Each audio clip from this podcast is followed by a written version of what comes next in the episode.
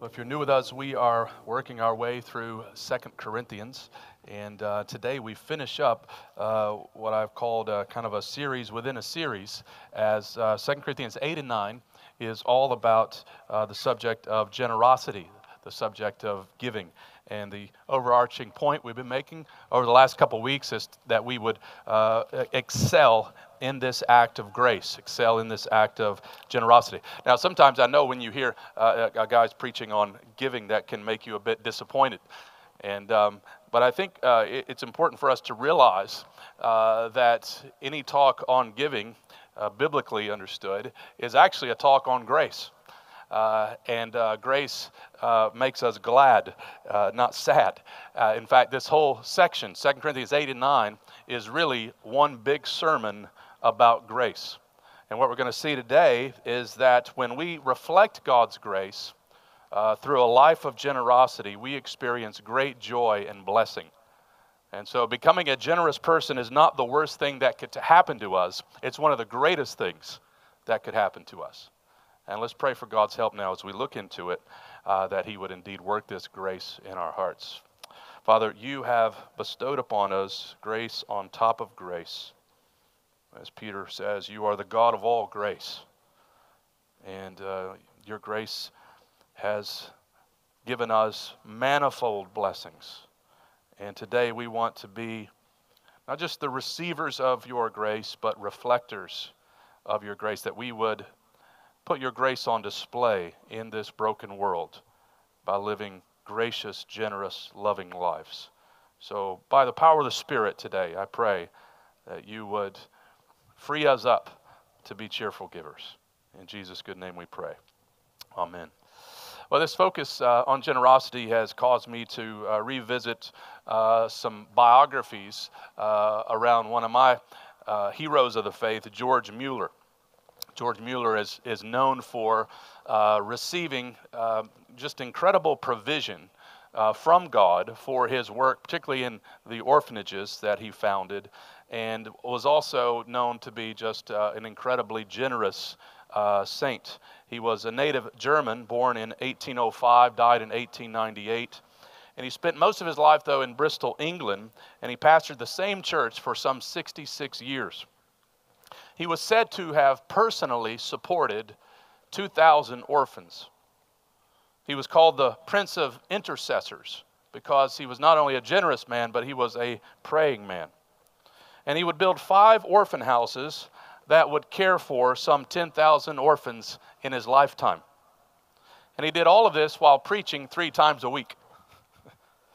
One can read story after story of God's miraculous provision for this man's ministry. And this is what Mueller said on one occasion It is the Lord's order that in whatever way he is pleased to make us his stewards, whether as to temporal or spiritual things, the Lord is pleased to repay those who act for him as stewards and who contribute to his work or to the poor as he may be pleased to prosper them. And he goes on to say, But how much greater is the spiritual blessings we receive both in this life and the life to come? If constrained by the love of Christ, we act as God's stewards, respect that which He is pleased to entrust us.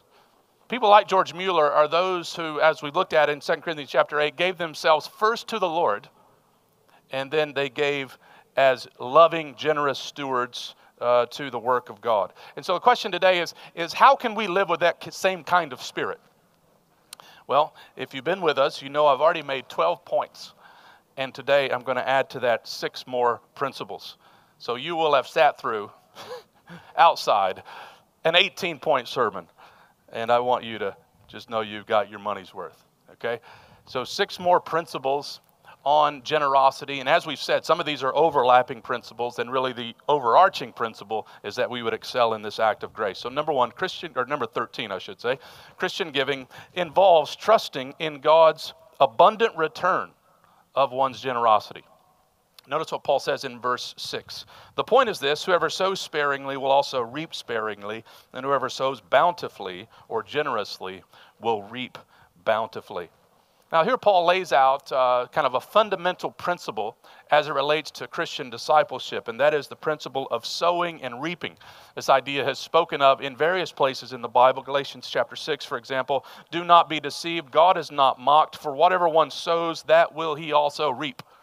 And there, Paul is talking in that context about uh, holiness, how holiness is a harvest. It's a harvest that you receive after you sow in the Spirit, uh, doing holy things that you reap what you sow. Hosea also says something along those lines Sow for yourselves righteousness and reap steadfast love. Break up your fallow ground, for it is time to seek the Lord, that he may come and rain righteousness upon you. Whatever we sow, we reap. And the question that we have in verse 6 that's forced upon us is, is not necessarily are we sowing, but, but how will we sow? Will we sow sparingly or bountifully. To sow bountifully means being driven by desire to bless others, to overflow with loving generosity. It's, this is large hearted giving. This is giving that reflects the nature of God. Our God does not bless us sparingly, but bountifully. And you notice here the point is not just self divestment of offloading resources, but it's about faith filled investment you will reap bountifully. Do you believe that? Bountiful giving comes back to the giver. We see this throughout the scriptures. For example, Proverbs 22 a generous man will himself be blessed. We just looked at Psalm 112 about the blessed man who is generous. Now, this does not mean, as the prosperity preachers have at it, that that return is always financial or material even though that may happen. No, the word I like that Paul uses down in verse 11 is enriched. You will be enriched in every way to be generous in every way. Enriched, that is the word we looked at previously, the idea in 2 Corinthians 8 9 that Jesus became poor so that through his poverty we might become rich. We are enriched, we are blessed with manifold spiritual blessings as we sow bountifully we receive the return of that which matters most a deeper communion with God, a greater joy in God.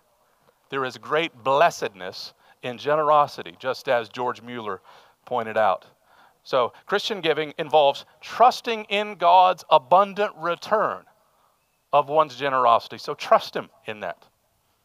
Number 14, Christian giving is cheerful giving.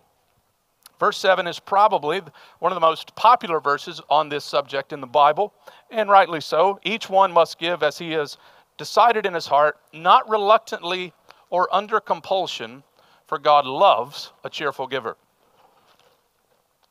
Paul may have in mind Deuteronomy 15, where uh, the text is speaking of uh, God's people during the sabbatical year and how they should take care of the poor. And there we read in Deuteronomy, You shall give to him freely, and your heart shall not be grudging when you give to him, because for this the Lord your God will bless you in all your work and all that you undertake.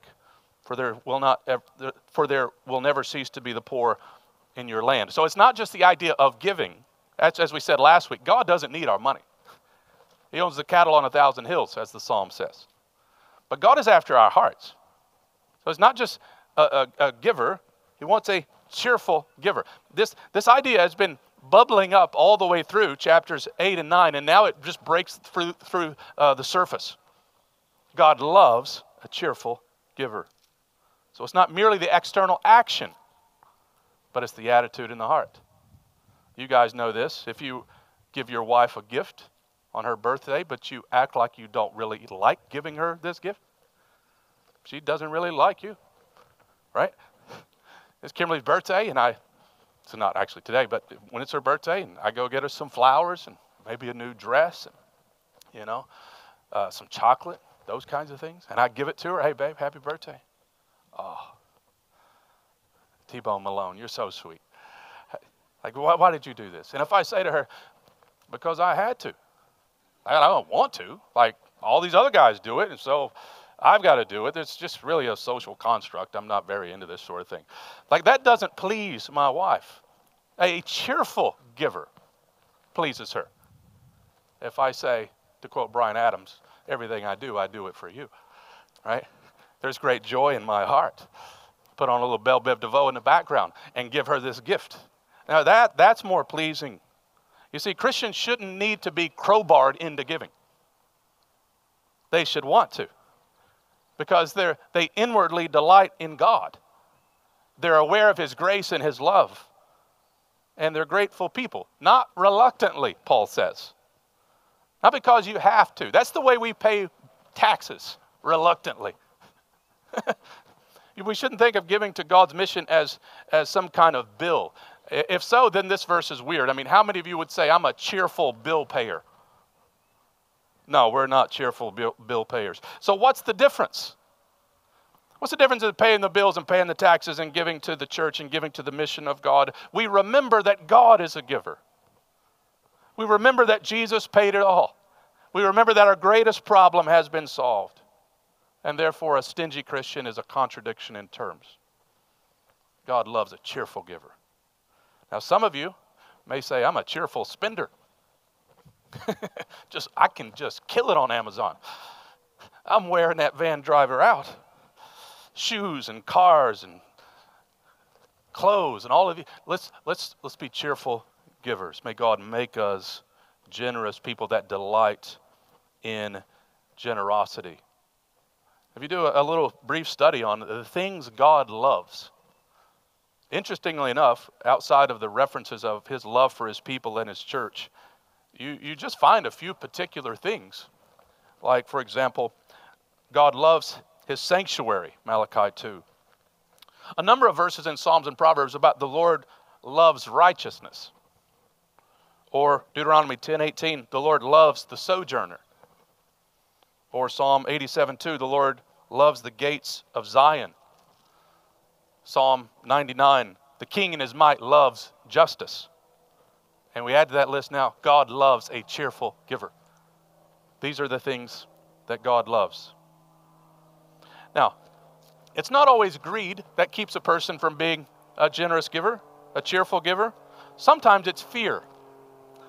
It's the fear that if we give, we won't have enough or God won't provide. And it's very interesting to me in Luke chapter 12, after Jesus gives the great discourse on anxiety, about how we should consider how he cares for the birds and the flowers and so on, he then says this Fear not, little flock, it is the Father's good pleasure to give you the kingdom. Sell your possessions and give to the needy. Provide yourselves with money bags that do not grow old, with a treasure in the heavens that does not fail. I love that. Fear not, little flock. It is the Father's pleasure to give you the kingdom. That's what a cheerful God we have. It's His pleasure to give us the kingdom so we can relax. We shouldn't allow fear to get into our hearts and keep us from being cheerful givers. Let's trust Him as we give. And that's the, the subject that's hit next this matter of trust in verses 8 to 10. Number 15 Christian giving involves trusting in God's abundant provision, which enables us to be generous. It involves trusting in God's abundant, abundant provision, which enables one to be generous. Here now, Paul begins to emphasize God's grace. Verse 8 And God is able to make all grace abound to you, so that having all sufficiency in all things at all times, you may abound in every good work. Now you can just see how sufficient God's grace is in verse 8. What a verse. Notice that Paul not only speaks of, of the abundance uh, from which God gives, but he also uses this Greek word pas for all or every five times here in one verse. All grace, having all sufficiency, that is everything you need and more, in all things at all times. And you can then abound in every good work. So he's reaching for language here to try to get across the point that God is enough. God supplies a sufficient amount. There is no shortage in His grace. We may have a gas shortage, but not a grace shortage. There may be a Chick fil A sauce shortage, which is a state of emergency, isn't it? And, and chicken fingers as well, I understand.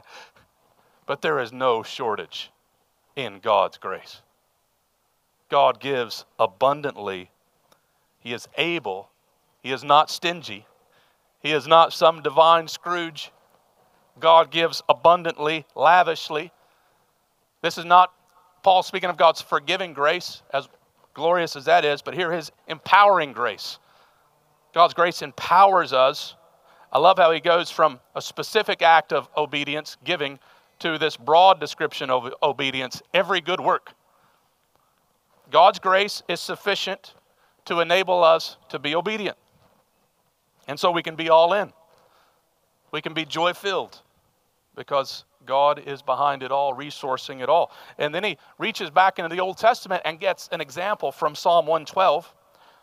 As it is written, He has distributed freely, He has given to the poor, His righteousness endures forever.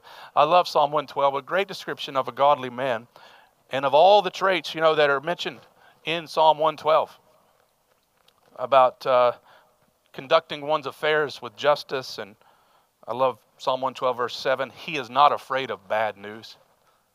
He trusts in the Lord. Then he drops in this verse 9 of Psalm 112 that Paul recites here. This is an example, he says. This is an example of a blessed man, the godly man who is generous. He's distributed freely, he's given to the poor. And as a result, Paul says, he will never stop, or the psalmist says, never stop receiving spiritual dividends throughout all eternity.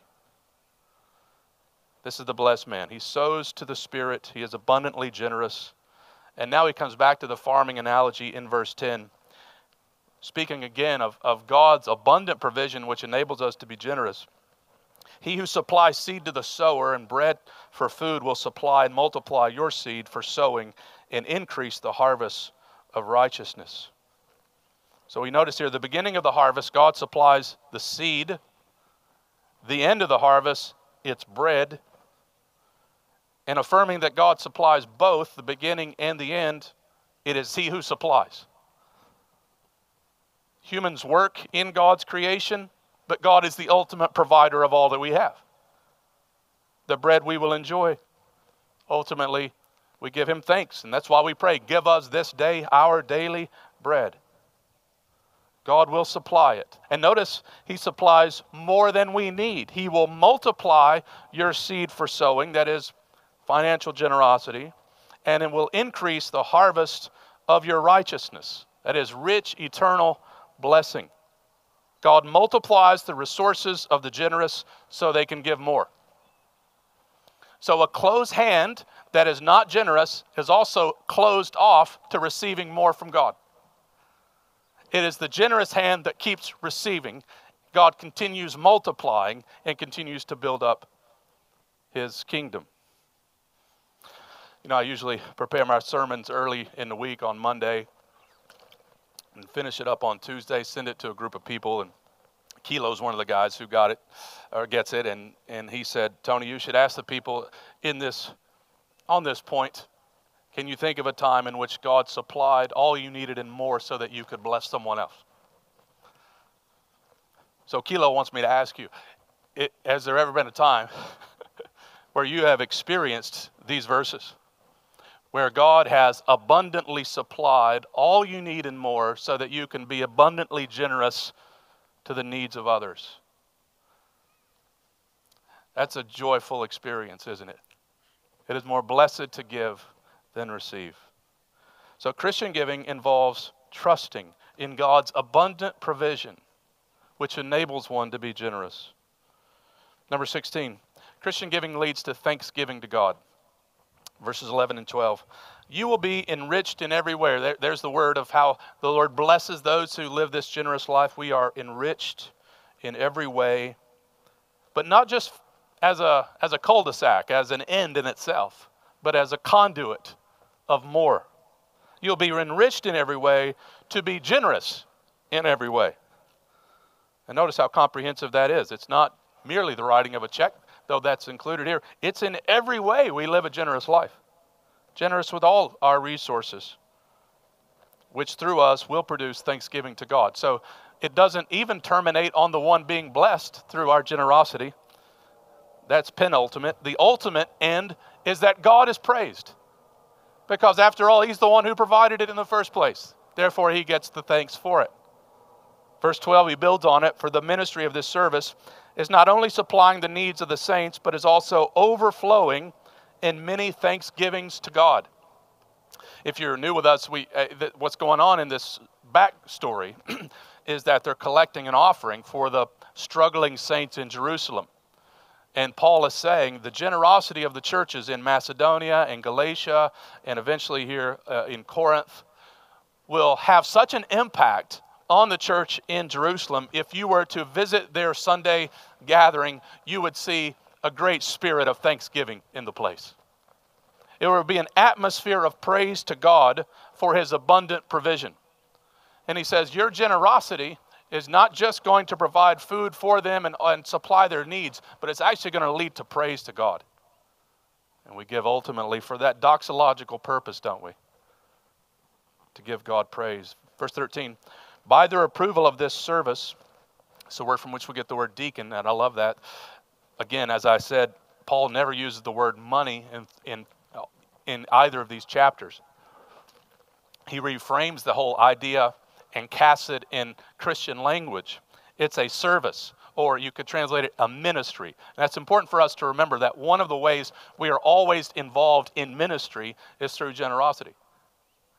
For in this ministry, they will glorify God because of your submission that comes from your confession of the gospel of Christ. So, Paul says we give, we give generously, we trust in God's abundant provision. As we give, we recognize that this will end in many thanksgivings to God. We're enriched in every way in order to be generous in every way. As John Wesley put it well one time work as hard as you can, make as much as you can, give as much as you can. I think, I think Paul would amen that. Verse 17, I alluded to it already. Christian giving flows from one's confession to the gospel. As he says, all of this comes from your, your submission that comes from the confession of the gospel of Christ and the generosity of your contribution for them and for all others, while they long and pray for you because of the surpassing grace of God upon you. In other words, one of the evidences of true salvation is generosity. A true confession of the gospel impacts all of life. We, we, we could think of many ways in which that happens. It impacts how we look at people. We looked at 2 Corinthians 5.16. It impacts how we use our homes, how we conduct our lives. And here it impacts how we think about money. It changes how we think about these things as those who are under the lordship of Jesus Christ. And this fruit of the gospel that is in our lives will lead again, he says, the Jerusalem saints to glorify God. And he drops in verse 14 a word of solidarity. This is also a rich blessing that happens when we give to uh, the ministries of the church, the mission of the church, is that they long for you and pray for you. And they've never met these Jerusalem Christians. And yet their generosity establishes a spiritual solidarity. It establishes an affectionate bond with one another.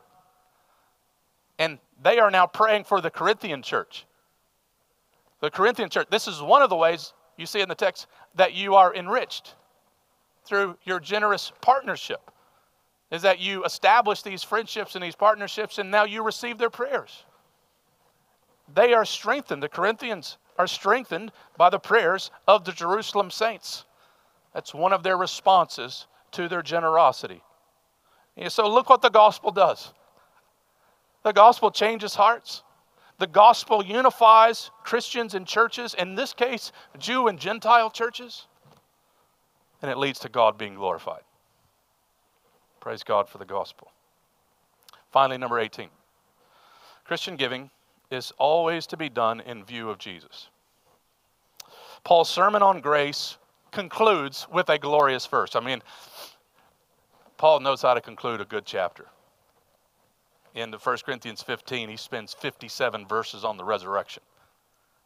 And then he gives a great therefore. Always abound in the work of the Lord because your labor is not in vain. And here, Paul concludes a glorious section by saying, a doxology, thanks be to God for his inexpressible gift. As we receive His grace, we are changed. As we receive His grace, we become generous. And He concludes our, our, uh, with this section, reminding us to give thanks to God for His inexpressible gift. I love how Paul bursts out in a doxology all the time.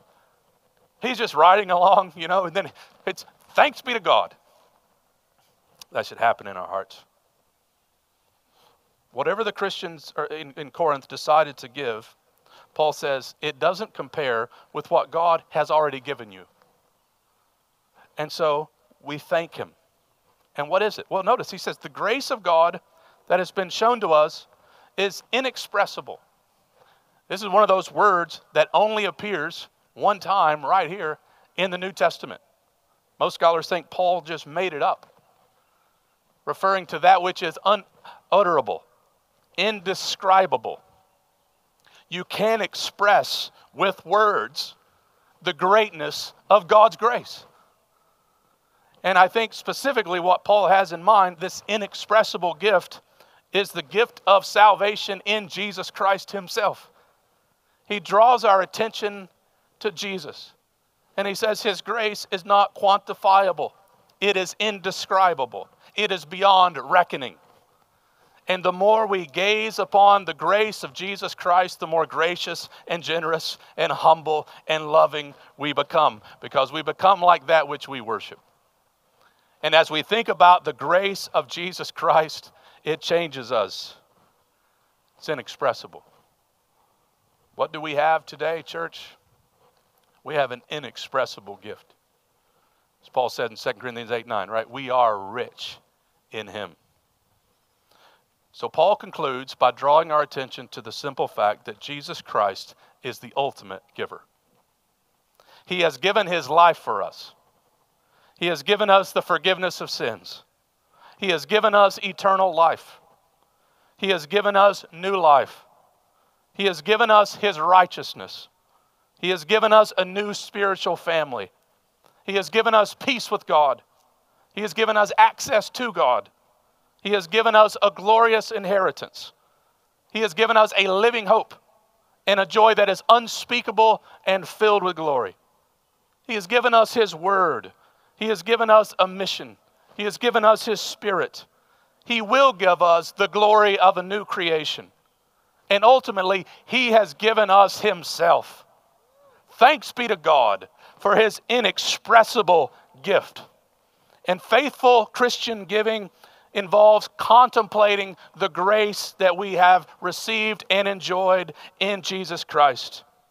Paul says, For he who did not spare his own son, but gave him up for us all, how will he not with him graciously give us all things? That's how Paul ends this section and now he's going to rail on the false teachers for three chapters. it's quite a pivot. But, we weren't, but the story isn't finished here in chapter 9, verse 15.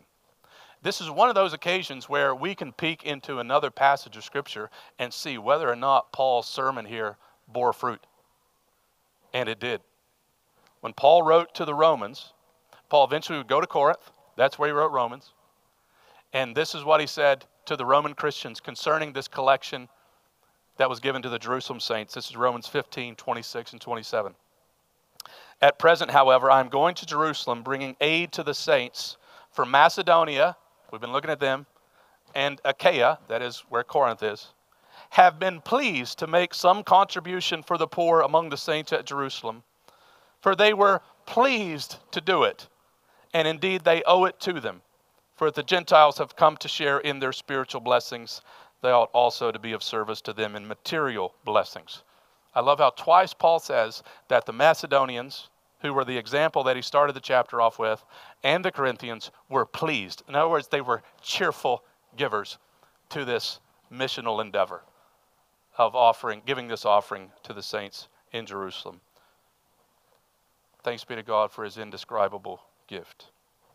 Jesus Christ changes lives. Jesus Christ works his grace in and through all kinds of churches and Christians, including the cantankerous, confused Corinthians. God used this church as they heeded Paul's words. And as a result, thanksgivings went up to God. God was glorified. The church was built up. Unity was strengthened as they didn't live with tight fists, but open handed generosity, giving all that they had received from God, who abundantly provides all that we need and more. Thanks be to God for His word. Let's pray together, shall we? Father, we thank you this morning for the greatness of your grace that you have bestowed upon us in material ways, but ultimately in spiritual ways. That we, as we just sung about earlier, can say, Christ is mine.